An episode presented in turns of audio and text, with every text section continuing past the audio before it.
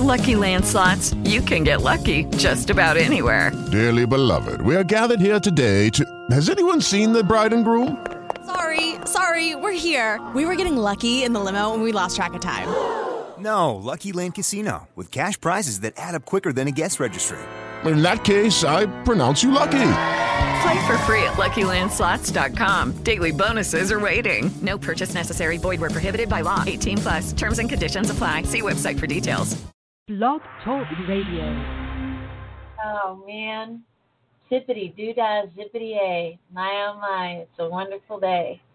So I'm sitting here in the studio in a Zoom room with my wonderful person here part of the K factor because K equals kindness, and the factors are all the things that lead to it. And Richard Flint is something that leads to kindness, and he's not just a something; he's a someone. But his some things are this amazing set of ideas and thoughts and programs and books and videos that he shares with us.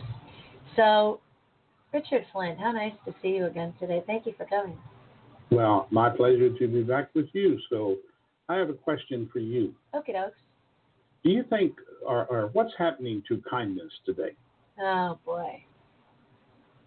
Well, it's transitioned from when I first started this show, people asking me if I would, if I was going to, and if I would talk about random acts of kindness. And I said, well, that's kind of only part of the story. Intentional kindness is beautiful.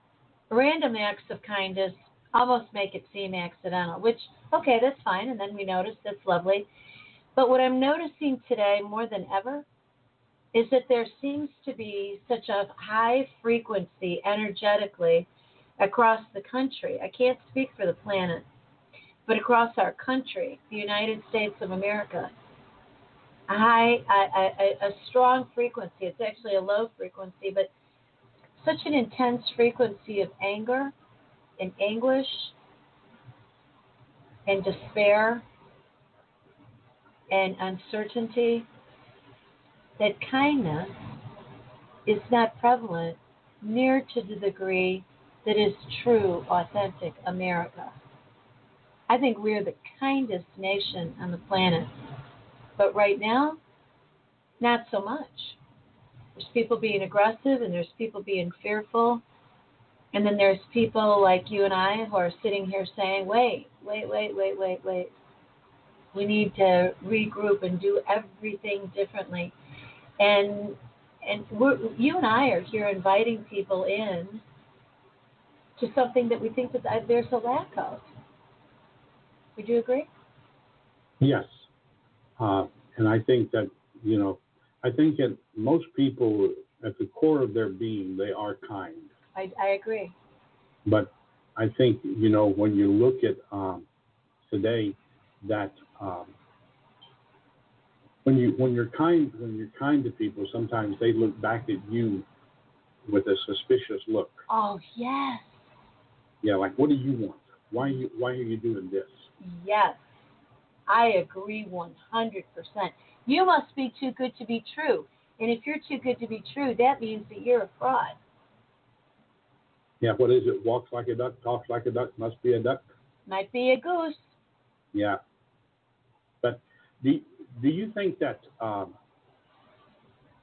one of the things that I'm noticing, Deb, is that uh, as the stress level within people increases, kindness diminishes.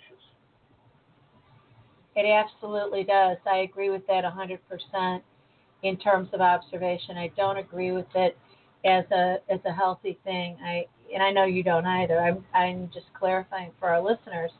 I agree with you 100%, and it is it is awful because we need kindness. We need human connection. When when we aren't kind to each other, trust drops really low. And I and I agree with that. And so, do you what do you think's killing kindness today? What's what's killing it? Wow, that's a really exquisite question, and I'll tell you, my mind is immediately flooded with imagery of media where people really are such role models. I do not believe there's a single person in the media, bar none, who is truly, sincerely aware of how incredibly powerful their role modeling is. And we see people in the media yelling over one another. And and I want to get my point in. I want to get my point in and talking over each other. And and that has led to an aggressiveness that people then pick up on. I've noticed it on, on phone calls and I, I had been thinking maybe it was the, the lag time on cellular service, but it is a style that we've adapted. And basic kindness is don't interrupt. Right? I was taught that as a child. Yeah, and uh, so what you're saying is that um, basic kindness is um, about being polite. You know, it goes beyond polite because polite makes it sound superficial and with an artificiality to it.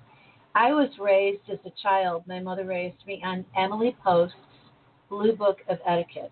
Now, people will laugh, but really what she wanted to do was make social interaction within the home and outside of the home be so comfortable because everybody knew what to do. And and volatility is the number one thing that we all dislike in one another.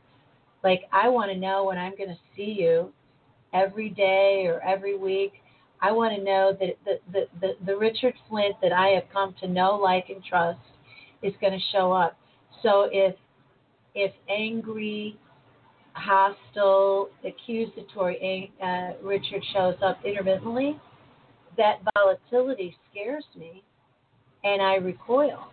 It doesn't allow for us to have any any politeness in that, any anything that that is is uh, stable in that. Kindness is a certain gentility, and and etiquette and politeness is a certain gentility, and with gentility, it's gentle. We give one another the space to talk. We take the time to look at each other when I say, How are you today? I really mean it. How are you today? And when I say, I'm really happy to see you, I really mean it. And then I am anticipating, How may I serve you? What can I do with you that will be kindness? Do you think that a part of this also, this loss of kindness, is the result of the fact that we're not respectful with each other? Yes. Absolutely. And I think that a big part of being kind to somebody is respecting them. Yes. Um, but, you know, it, it, goes back. I think there's a couple of words here that play.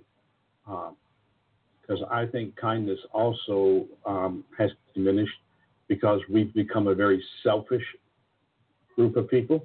Yeah. And, you know, you and I, you and I started this uh, last Tuesday when we were talking about what um, what young people are not being taught today. Oh yes. And they're not being taught manners. No. It, it, I, it was probably six, seven years ago. My friend John Emmett and I, we were out in. Um, I know him. You, yeah, you know John. Uh, we were out. Uh, uh, we were in Palm Springs, California, and it was Valentine's Day, and we were out uh, playing golf. And so Valentine's night, we were in the restaurant, and we couldn't help it. We just got to watching these young couples, teenagers, young wow. couples, uh, out on Valentine's date night, and uh, you know, it just got to be so interesting because uh, they would walk up to the door, he'd open the door and walk in in front of her. Oh no. She was dressed to the hilt. He looked like maybe he had just stepped out of uh, anything but a fashion magazine. Oh no. And John and I got to doing tick marks about how many times when they brought the check, the young lady paid the check, huh? the guy. And you know how uh, how disrespectful in some ways his his behavior was toward her. Uh, you know, and it, it it it comes back is is a real part of kindness, is a real part of learning to be respectful, uh, is a big part of this what uh, young people are either taught or not taught in the home. Uh, I'll tell you a couple things. You want, you want to keep talking, or do you want me to say something? I want you to talk. we are very respectful one another. I love that. You know, um, I was really surprised when doing uh, consulting in education across America, being called in because there were problems problems within faculty, problems between faculty and staff, problems between faculty, staff, and administration, problems with the students. And I came in and I was amazed at how many of the educators were saying to me, We don't know what to do with these little kids in grade school or in junior high or in high school. The parents are sending them to us to teach them the manners. We expect the parents to send the children to us already knowing the manners. So when the children come to us and we're and we're we're directing them and guiding them, a lot of them have been taught if the teacher's not nice to you, you come home and tell us and we're going to lay down the law for that teacher. As opposed to when I was growing up, I was terrified if my teacher was going to contact my parents, I was going to be in trouble for something. Now, I didn't get in trouble for anything big, but I did get in trouble a couple of times because I, w- I loved daydreaming, and so I would look out the window for a long period of time as I was, you know, then called back into this reality of the educator saying, Miss Carlin, Deborah Carlin, like, she might as well have been on a megaphone and and and I was terrified because my parents then would say, "What are you doing? You're in school to do a job. You're there to learn, and you have to be respectful to your teacher. There's one teacher, and you know, ten or fifteen kids in the room at that time, and so I was taught that. But there's this huge disconnect. But and and and we're not, you know, with with two parents working in the family, and everybody getting up crack of dawn get dressed, hurry up, we got to get out of here, grab the breakfast, grab the lunch, let's scooch out the door, boom, we're on our way. And go to work, go to school, come home late, maybe have dinner, maybe not have dinner, watch TV, do homework. I'm telling you, Richard, there's tremendous family values that have been lost. People laugh at me when I say to them, when I make house calls sometimes, I will say to families, I know you're going to laugh, but have you ever seen the Waltons? I want you to go and Google the Waltons, and I don't care where you watch them, but that's a family, multi generational, living together. They're out in the country. They're not wealthy. They have a nice house that accommodates everybody. But you prepare and eat your meals together every day. You sit at a table, not at not at TV trays in front of the television lined up on a couch. You sit at a table across from one another. You make eye contact. You pass food politely. You say, "May I please?" Thank you. You're welcome. May I please leave the table? You set you open up the, the meal with, you know, some sort of a prayer or a toast. And then you do the dishes together. The, the basic consideration, we've started running too fast and being too frenetic, Richard. Well, you know, Deb, we, we don't have a lot of homes anymore. We simply have houses where people gather and uh, you know, you talk about the Waltons. Uh, there were times when I was I would be doing uh, counseling when I was on the church staff with couples and with families, and I, I had a whole box of uh, Walton uh, CDs, and I'd give them I'd give them a CD and say your assignment before we meet next time is to go look at these and come back and tell me what you see. Are we cut know- from the same cloth or what? That's Yeah. so funny. And you know the the TV show that's on Blue Bloods. Yeah. The Yes. thing that the thing that makes that show so popular, and they keep coming back to this, is 99% of the shows end with them having a family meal together. That's right. Multi generational. Yeah, and you know, have have we lost? Have we lost the connection of people? Yeah. I mean, do do parents really know how to connect with their kids today? No, I'm stunned. And by the way, on that point, Richard, yes, and you are nailing it with everything that is in my heart and things that we've discussed. You know, I look at these at these people who are rioting. I'm talking looters who are out there and they're really rioting. People who even if you call it a protest, too many of them are loud and screaming even if they're not physically assaulting a building or a human being. The the question that runs through my mind is who are your parents and where are they? And and what is it what what is it that's going on here? Didn't anybody talk to you about any of this? Didn't anybody talk to you about having a constructive way to make your points and to do this differently? The answer seems to be no. Yeah. Well, if you, I saw again this morning on TV, uh, early morning news. Uh, this, uh, I think this was in Portland, where they dragged this young guy out of his pickup, and they showed this mob of people beating him Unconscious. unconscious. And you know, I, I, I, I keep coming back. You know, first of all, I have two questions: What's happening? Yeah. Okay, and why don't we confront this? I know. I feel the exact same way. And guess who the news said was among the marchers? The leadership of the city and the state. Yep. I'm sorry, but I'm going to say it right here on, you know, the air. Have you lost your mind? You're a leader. You never condone anybody raising their hand to another human being. I mean, it's one thing when the police is law enforcement. This is reckless abandon. This is called absolutely uncivilized. Well, it's it's almost like we've we've lost any any concept of common sense. Uh, it's it's almost like what we've done is we've given into fear.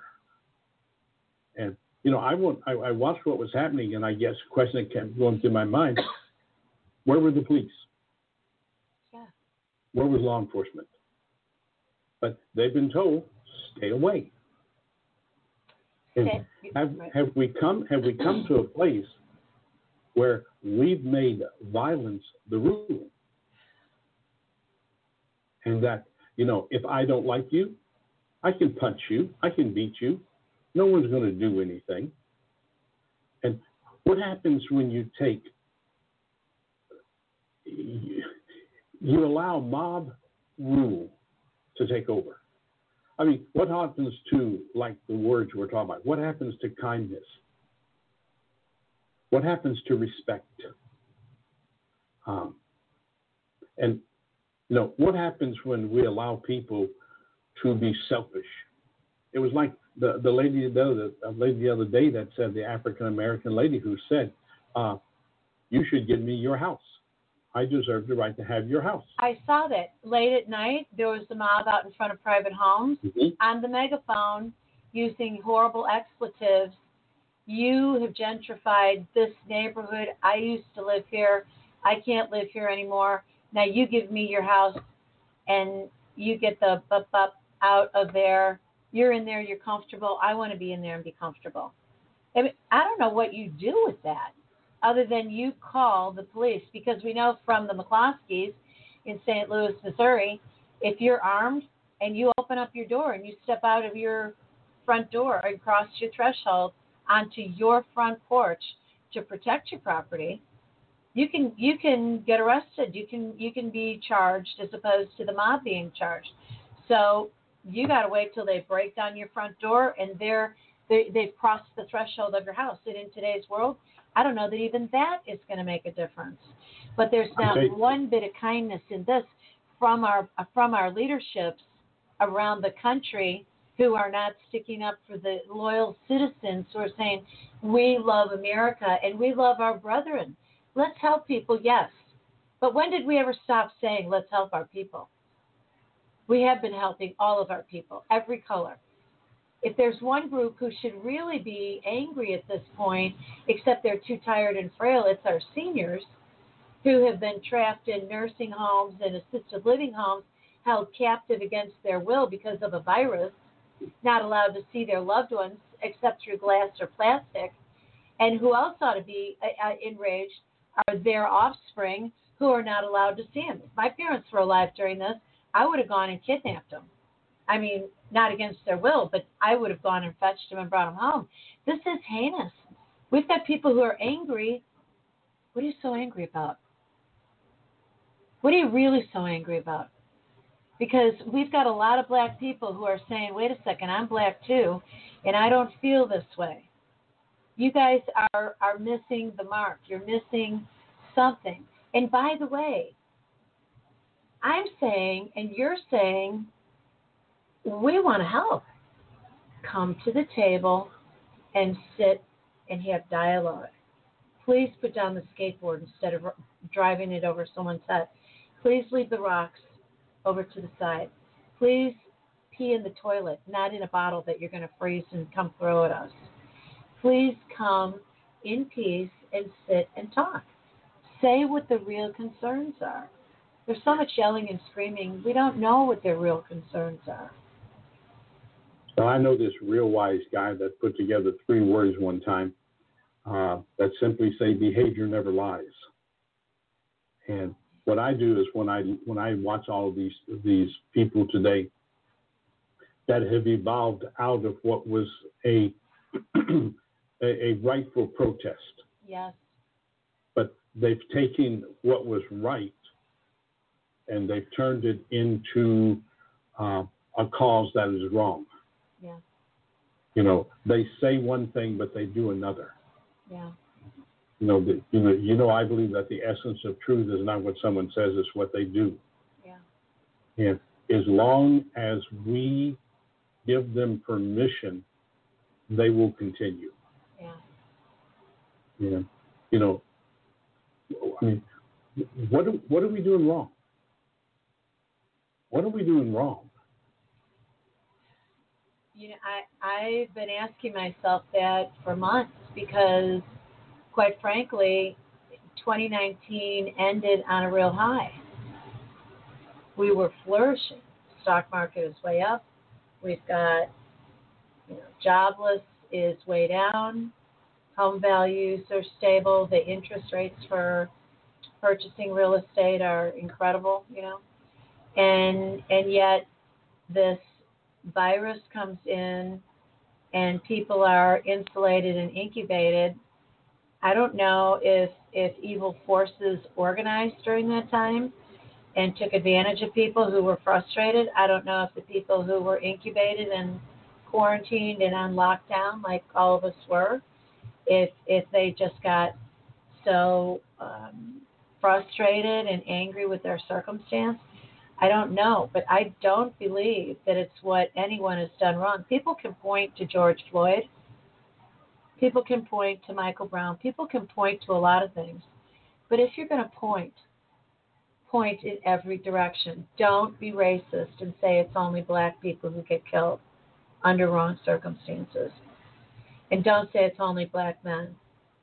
It's black children, it's black women, it's black men, it's black teens, it's whites, it's Asians, it's Latinos, it's the elderly, we have children missing. My friends Joy and Roy Martina are on this massive campaign globally where they are exposing how many children go missing every single day. They're yep. being trafficked.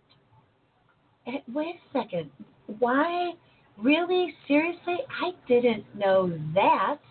I knew some of it, but I didn't know that.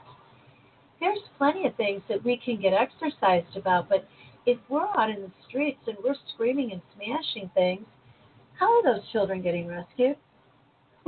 If you're if you're out there doing the riots and you're and you're tearing down the cities, how are you getting rescued? I mean, I'm waiting for the statistics to come out about the condition of the health of the people who have been living on the streets rioting. There's no way that they're safe. I'm worried about their sleep. I'm worried about their nutrition. I'm worried about their cardiovascular system. You can't have that much rage and not pay a price for it. So it's a matter of time. So we really need to tell people come and sit and talk. because they're going to implode beyond what we're watching them explode. Yeah, and it comes back to what's happening in our society because you know we talk about anger, we talk about the anxious anxiousness of people, and what we're doing is we're just the stress level in people on both sides Yeah, it's just had a um, it's at a breaking point. yeah, it is. And, you know, I think a lot of the anger uh, is being contained, but you can only contain it so long. There's that, that silent majority out there. And I think that silent majority does exist. That is, you know, they're angry about what's happening to this nation. They're angry about the lack of leadership. They're angry that, you know, uh, no one wants to confront this they're they're angry about the way that the the law enforcement today is being de you know rehabilitated, and it's it's just something something has got to break. I know. well, I think about that, and you know, I get I get very creative in my thinking, wondering what is it that we can do. I, I would like to actually hear the story about why that guy who was driving his his vehicle through that part of town, you know, what was going on in his mind, what was his intention going there, uh, or did he have one? And you know, I think about um, working with the police department. I, I, you know, when Ferguson was happening, I wanted to go into Ferguson and meet with the police and meet with the the rioters and sit down with a core group of what was the leadership there. And I knew I couldn't because of the discrimination towards me as a as a demographic that is seen as the arch enemy. I'm not anybody's enemy. The the thing that I look at with this right now is we don't even have a way for the police. I don't think in in I don't know. I, I mean, I've seen little clips and vignettes of things where police and rioters get together, and you know, there's a hug exchange. But I don't know if those are true rioters or if those are people who are trying to protest and break up the rioting. I don't know. But I don't know, and I don't like being in a position of not knowing. But Richard, I don't know what to tell our audience to do. Uh, You know, I'm kind of tired of hearing myself saying, well, you got to start with yourself and have your mindset be right. Because I'll tell you what, I start with myself and my mindset is right. But when I have to go into an area where I feel threatened, I recoil and I don't go. Now, what am I teaching the people who are holding our cities hostage? Well, but the, the question is, you know, if you look at everything, which set of behaviors are being supported today? The the behavior of people who really are serious, and you know, they they really would like to see improvement in race relationships, are the behavior of those who have taken this and are using it. Uh, as a platform, which is a lie, Yeah, but they're using it for their own their own cause, which is to be destructive. yes, yes. Uh, and, and which is getting the greatest attention today. the latter of the two. So if they're the ones that's getting the attention, then does that really say that Black Lives Matter? No.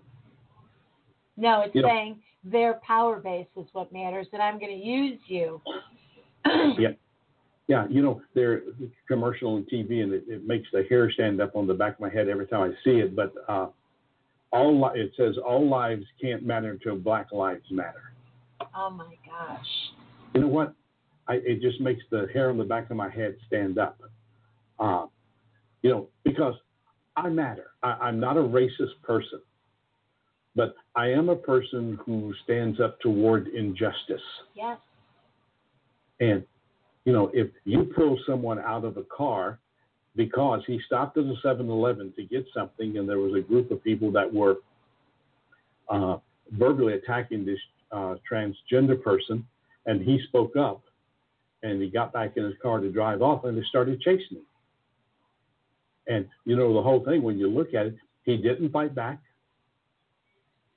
And they just, you know, they just kept attacking him.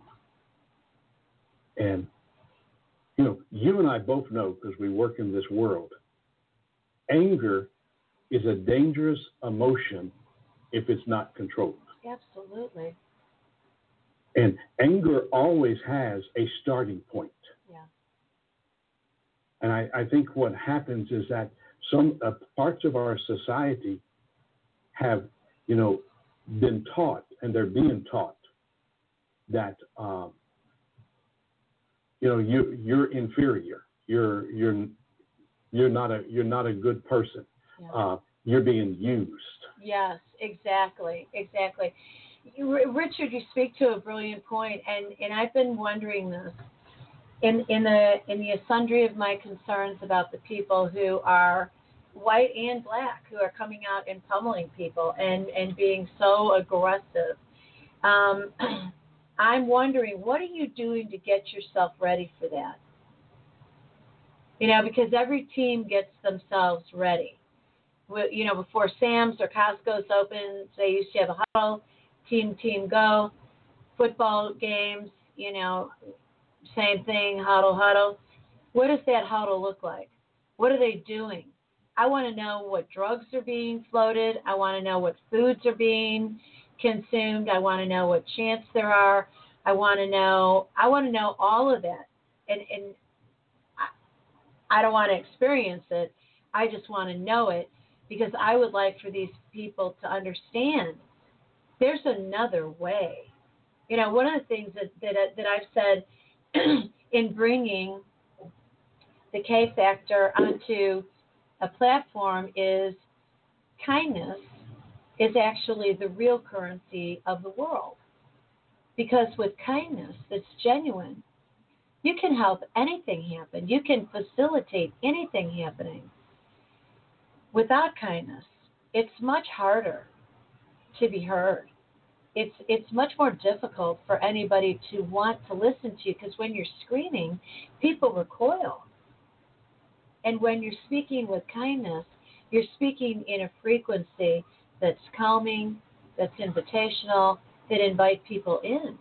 And so the currency has got to change. I mean, the currency for these these people who are aggressive. I, I woke up the very first morning after seeing what was happening, and and I and I and I looked at it and I thought that news is wrong. This is like Beirut. This is like the bombings in the Middle East. This is not in America. We don't have this in America. You know, one of the most unkind things we did was we closed down institutions that took care of the mentally ill. Of course, they needed reform, but they were in the process of reform. And there were people who were deinstitutionalized. I know because I worked with them, who were terrified, crying, please don't make us go. This is home. We're all together here. You're here. I know. Politics. It's been mandated. And then this country wonders where'd all these street people come from? These are executives out of work? Uh, no. Maybe few. These are people who need our tender, loving care. If we're a humanitarian society, then we take care of our fragile. And people who are deeply mentally ill are fragile and they need our care and our protection. So why shouldn't we have them be in a lovely place that is love filled, that is filled with kindness? And we help them, but we don't turn them loose on the street to try to function for themselves. Okay, Deb, I'm gonna I'm gonna put my foot in my mouth here, okay? Oh, please. And I'm because in my heart of hearts, Yes. I believe that there are three things that are fostering uh, this uh, riotous society. Okay. Number one, we've been talking about the lack of, of home, the lack of family. Yep. You know, not just a home, but the, the lack of family. Where, and you talked about it a minute ago, where, uh, you know, you've got families that um, both have to work, Right. and both are working 40-hour jobs, Yeah. and they they've got children. Yeah. And these latchkey kids today, that you know they they come home after school. There's really not parental guidance there. You know, Yeah, and right. uh, you know they watch TV, they play their video games. No one monitors the video games that they play. Right. And you know, I, I get asked this on several fronts. Well, what do you expect me to do? We've got to make we got to make a living. But is it possible that uh, we've changed the definition to what we need to what we want? Thank you. And what we're doing is, is so many are living beyond their means. Yeah. So it's you know it's not a choice. Uh, they they have to work or they have to uh, change their lifestyle. Right. And you know when you've got two people that are working, both are working 40 hours a week. They come home and they're tired. Mm-hmm. And you and I both know children take attention. Yep. And so they're in so many ways they're providing things, but they're not providing the emotions that are more important than things. I agree. Okay. And then I think the second thing that's that is really fostering this uh, is the educational system today, and how over a period of years we have put, and it's it's used to be just at the university level, but it's in high school today too. We've put these radical people in front of these minds, Yeah. and these these minds, they're you know even in college they're impressionable. Very much so.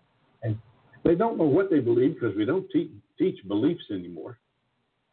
We we teach we teach opinions, and my opinion is right. So you've got so many of these radical professors Right. that are are Marxists, they're socialists, they're communist at heart, and they're just they're just pouring all of this into these young minds today Yeah. and you put the, the home and the education, which what I think is the third part of this equation, and that is that we've created, and you and I talked about this uh, last week, we put together a society of young people that's used to having anything and everything that they want. Right. Very much And so. They're never wrong.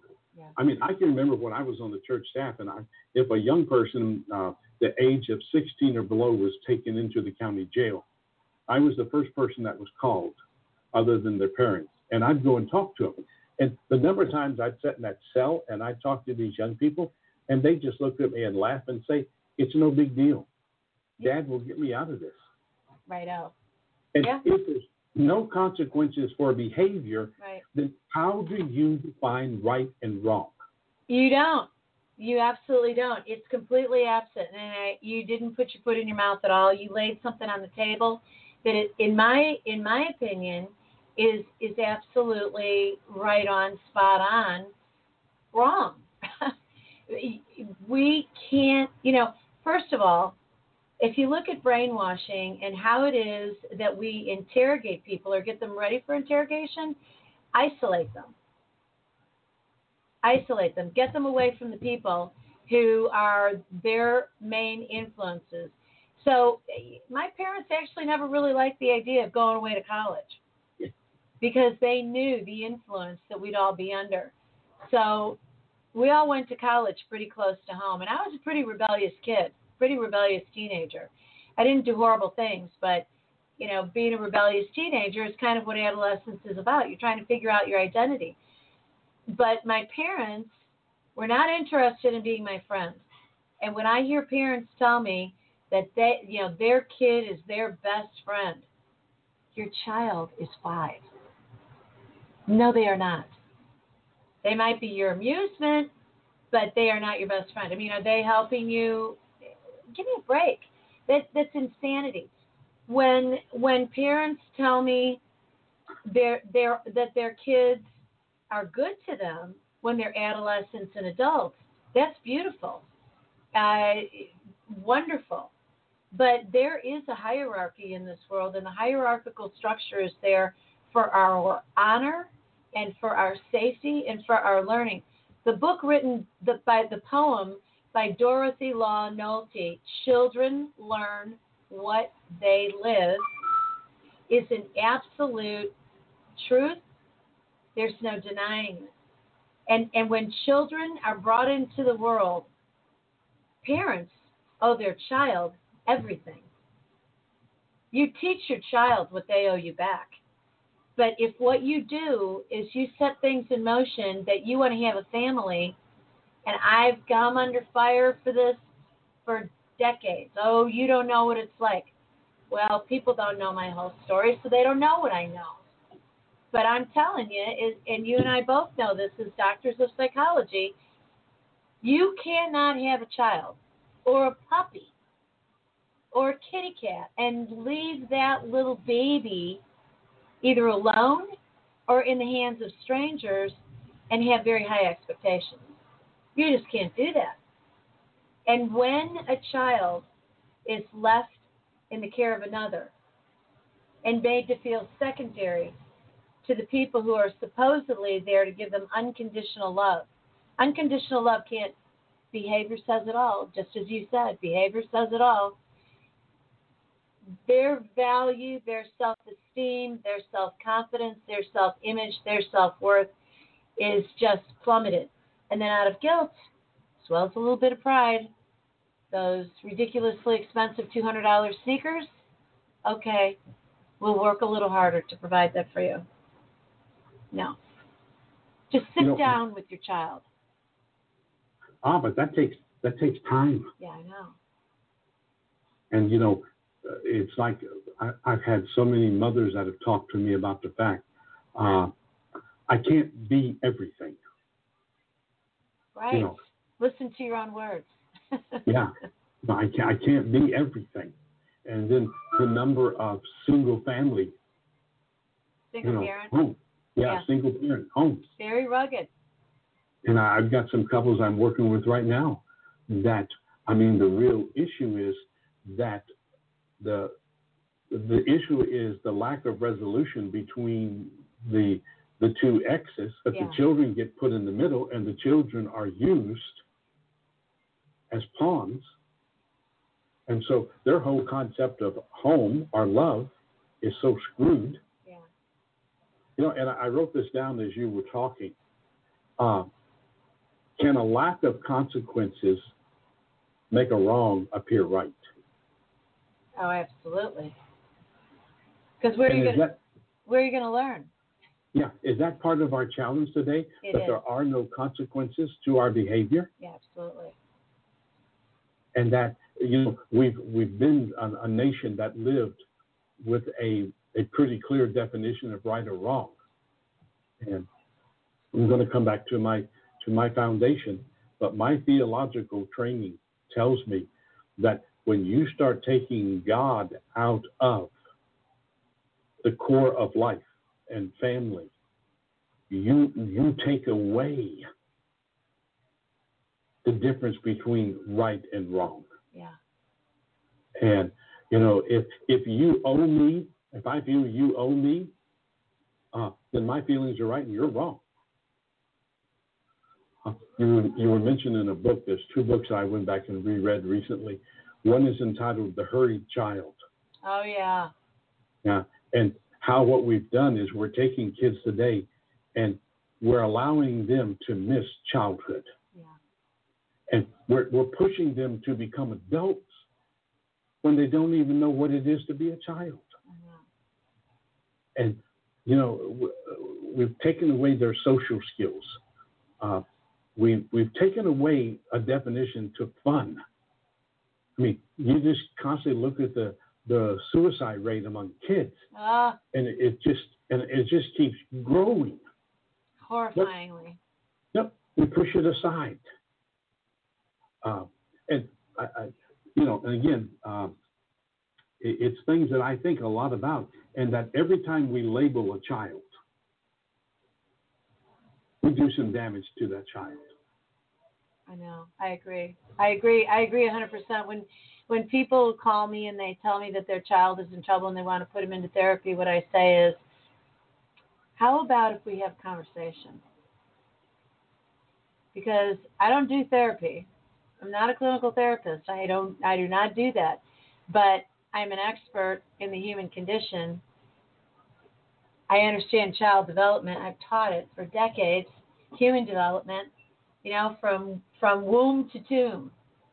And and if you put your child in therapy and you have insurance paid for it, your child has got a life record with a diagnosis.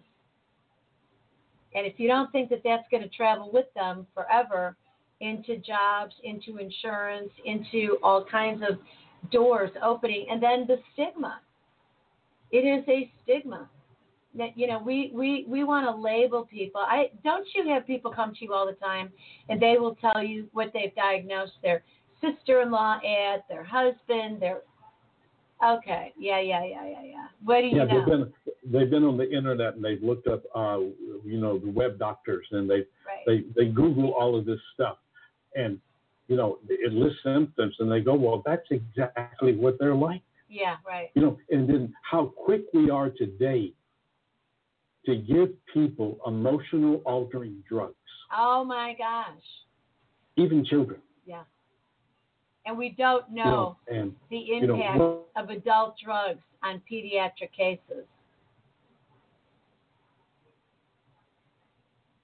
Gosh darn it, you froze there, Richard.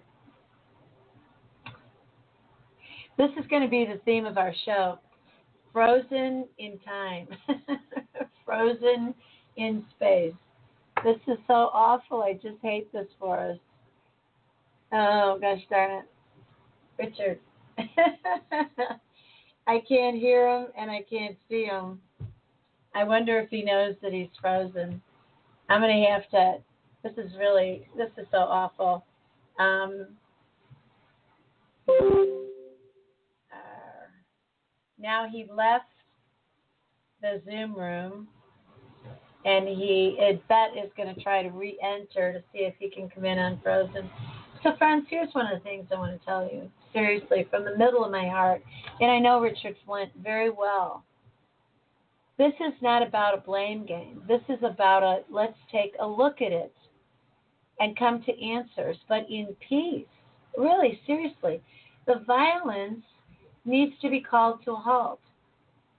If you have been violated, you know, if you're a perpetrator, if you're if you're a person who's watching this and thinking, well, what do I know? You know, what do I, Dr. Deb Carlin, know about you? I'll tell you what I know. No matter who you are and what you've done, you're still a person. You're still a human being. You still have blood running through your veins, and you get offended and hurt. You know how to feel joy. And if you're angry and out doing riots, and if you're one of the people that I see in these videos on the news, I know that there's a lack of happiness and settled in your heart. We want to help. That's what our show is about. Ding dong. hey, there you are. you froze. Now put your video on because you're a photograph.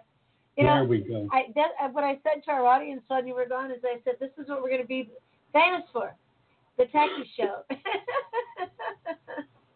But can I just uh, can I just put this out there because uh, I've got about five I've Yeah, got about yeah. five more minutes. When, t- totally go. oh, so I'm sitting here and I'm thinking and I'm I'm making notes as you and I are talking because I think we're talking about what I think are some of the most important things that there are in our nation today. I And-. That's to get back to where we really start seeking to understand what it means to be kind to each other. I agree.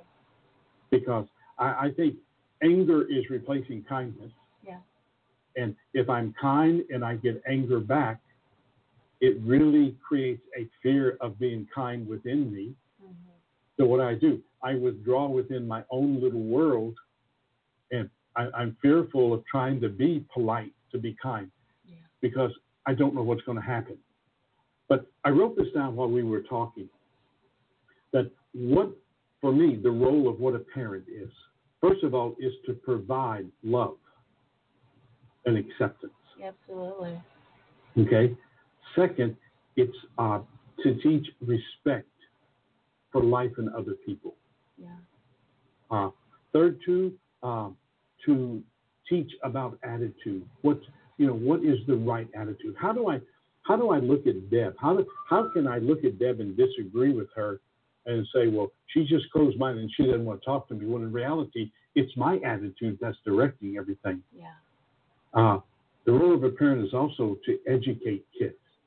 You know, we were talking about the lack of being respectful, the lack of being polite, uh, Right. the the lack of knowing how to treat each other, Yeah.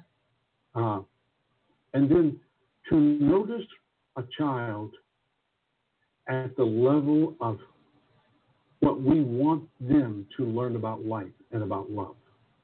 Yeah. Uh, and then parent is to, is to teach, prepare kids for life.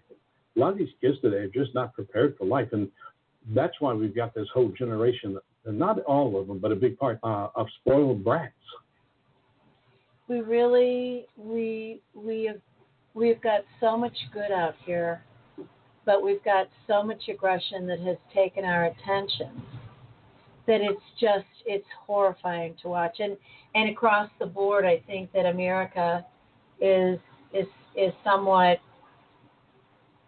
lost in and i see it in so many different directions that we'll talk about next week when we come back here. But richard flint I know, like, and trust you, and I absolutely cherish that we are doing this series together. It, I think it's so important. We really need to push it out there in our marketing and make sure that we get a really broad base dialing in and communicating back with us. You know, we've got to get more exposure for our messaging because we, we need to help people now.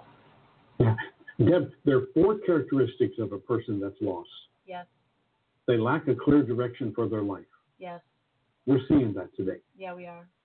They're organized for crisis and chaos. Yeah, We're seeing that. yeah, They stare at what is wrong rather than what they need to improve. yeah, And then they don't think, yeah, they react. yeah. And when I take those four things and I look at what's happening today, your your observation is absolutely correct. We're living in a society where people are lost. And there is an element of society that says, hey, let's take these lost people and let's give them our purpose because we'll make them feel valuable. We'll make them feel accepted. Yeah, right. Yeah, exactly. You're 100% right. You know, the gangs that have come into be are replacements for the families. Absolutely. And that's what they're using to recruit these young people today. Yeah. They give them a definition of love and acceptance. Right. At a very high cost. Yep. On that note, as we head off of here, I want to leave this on uh, an upbeat. Chicago. Is that the one you want? Alexa, turn yourself off. You can turn me off in settings. I, I want I want to leave us on a high note. The high note is that we are here to illuminate, to get you thinking, not to leave you down in the dumps and depressed, but to know that you've got two people here who are expert in the human behavior, who are of deep faith, who love very openly. And we want to help. That's why we're here.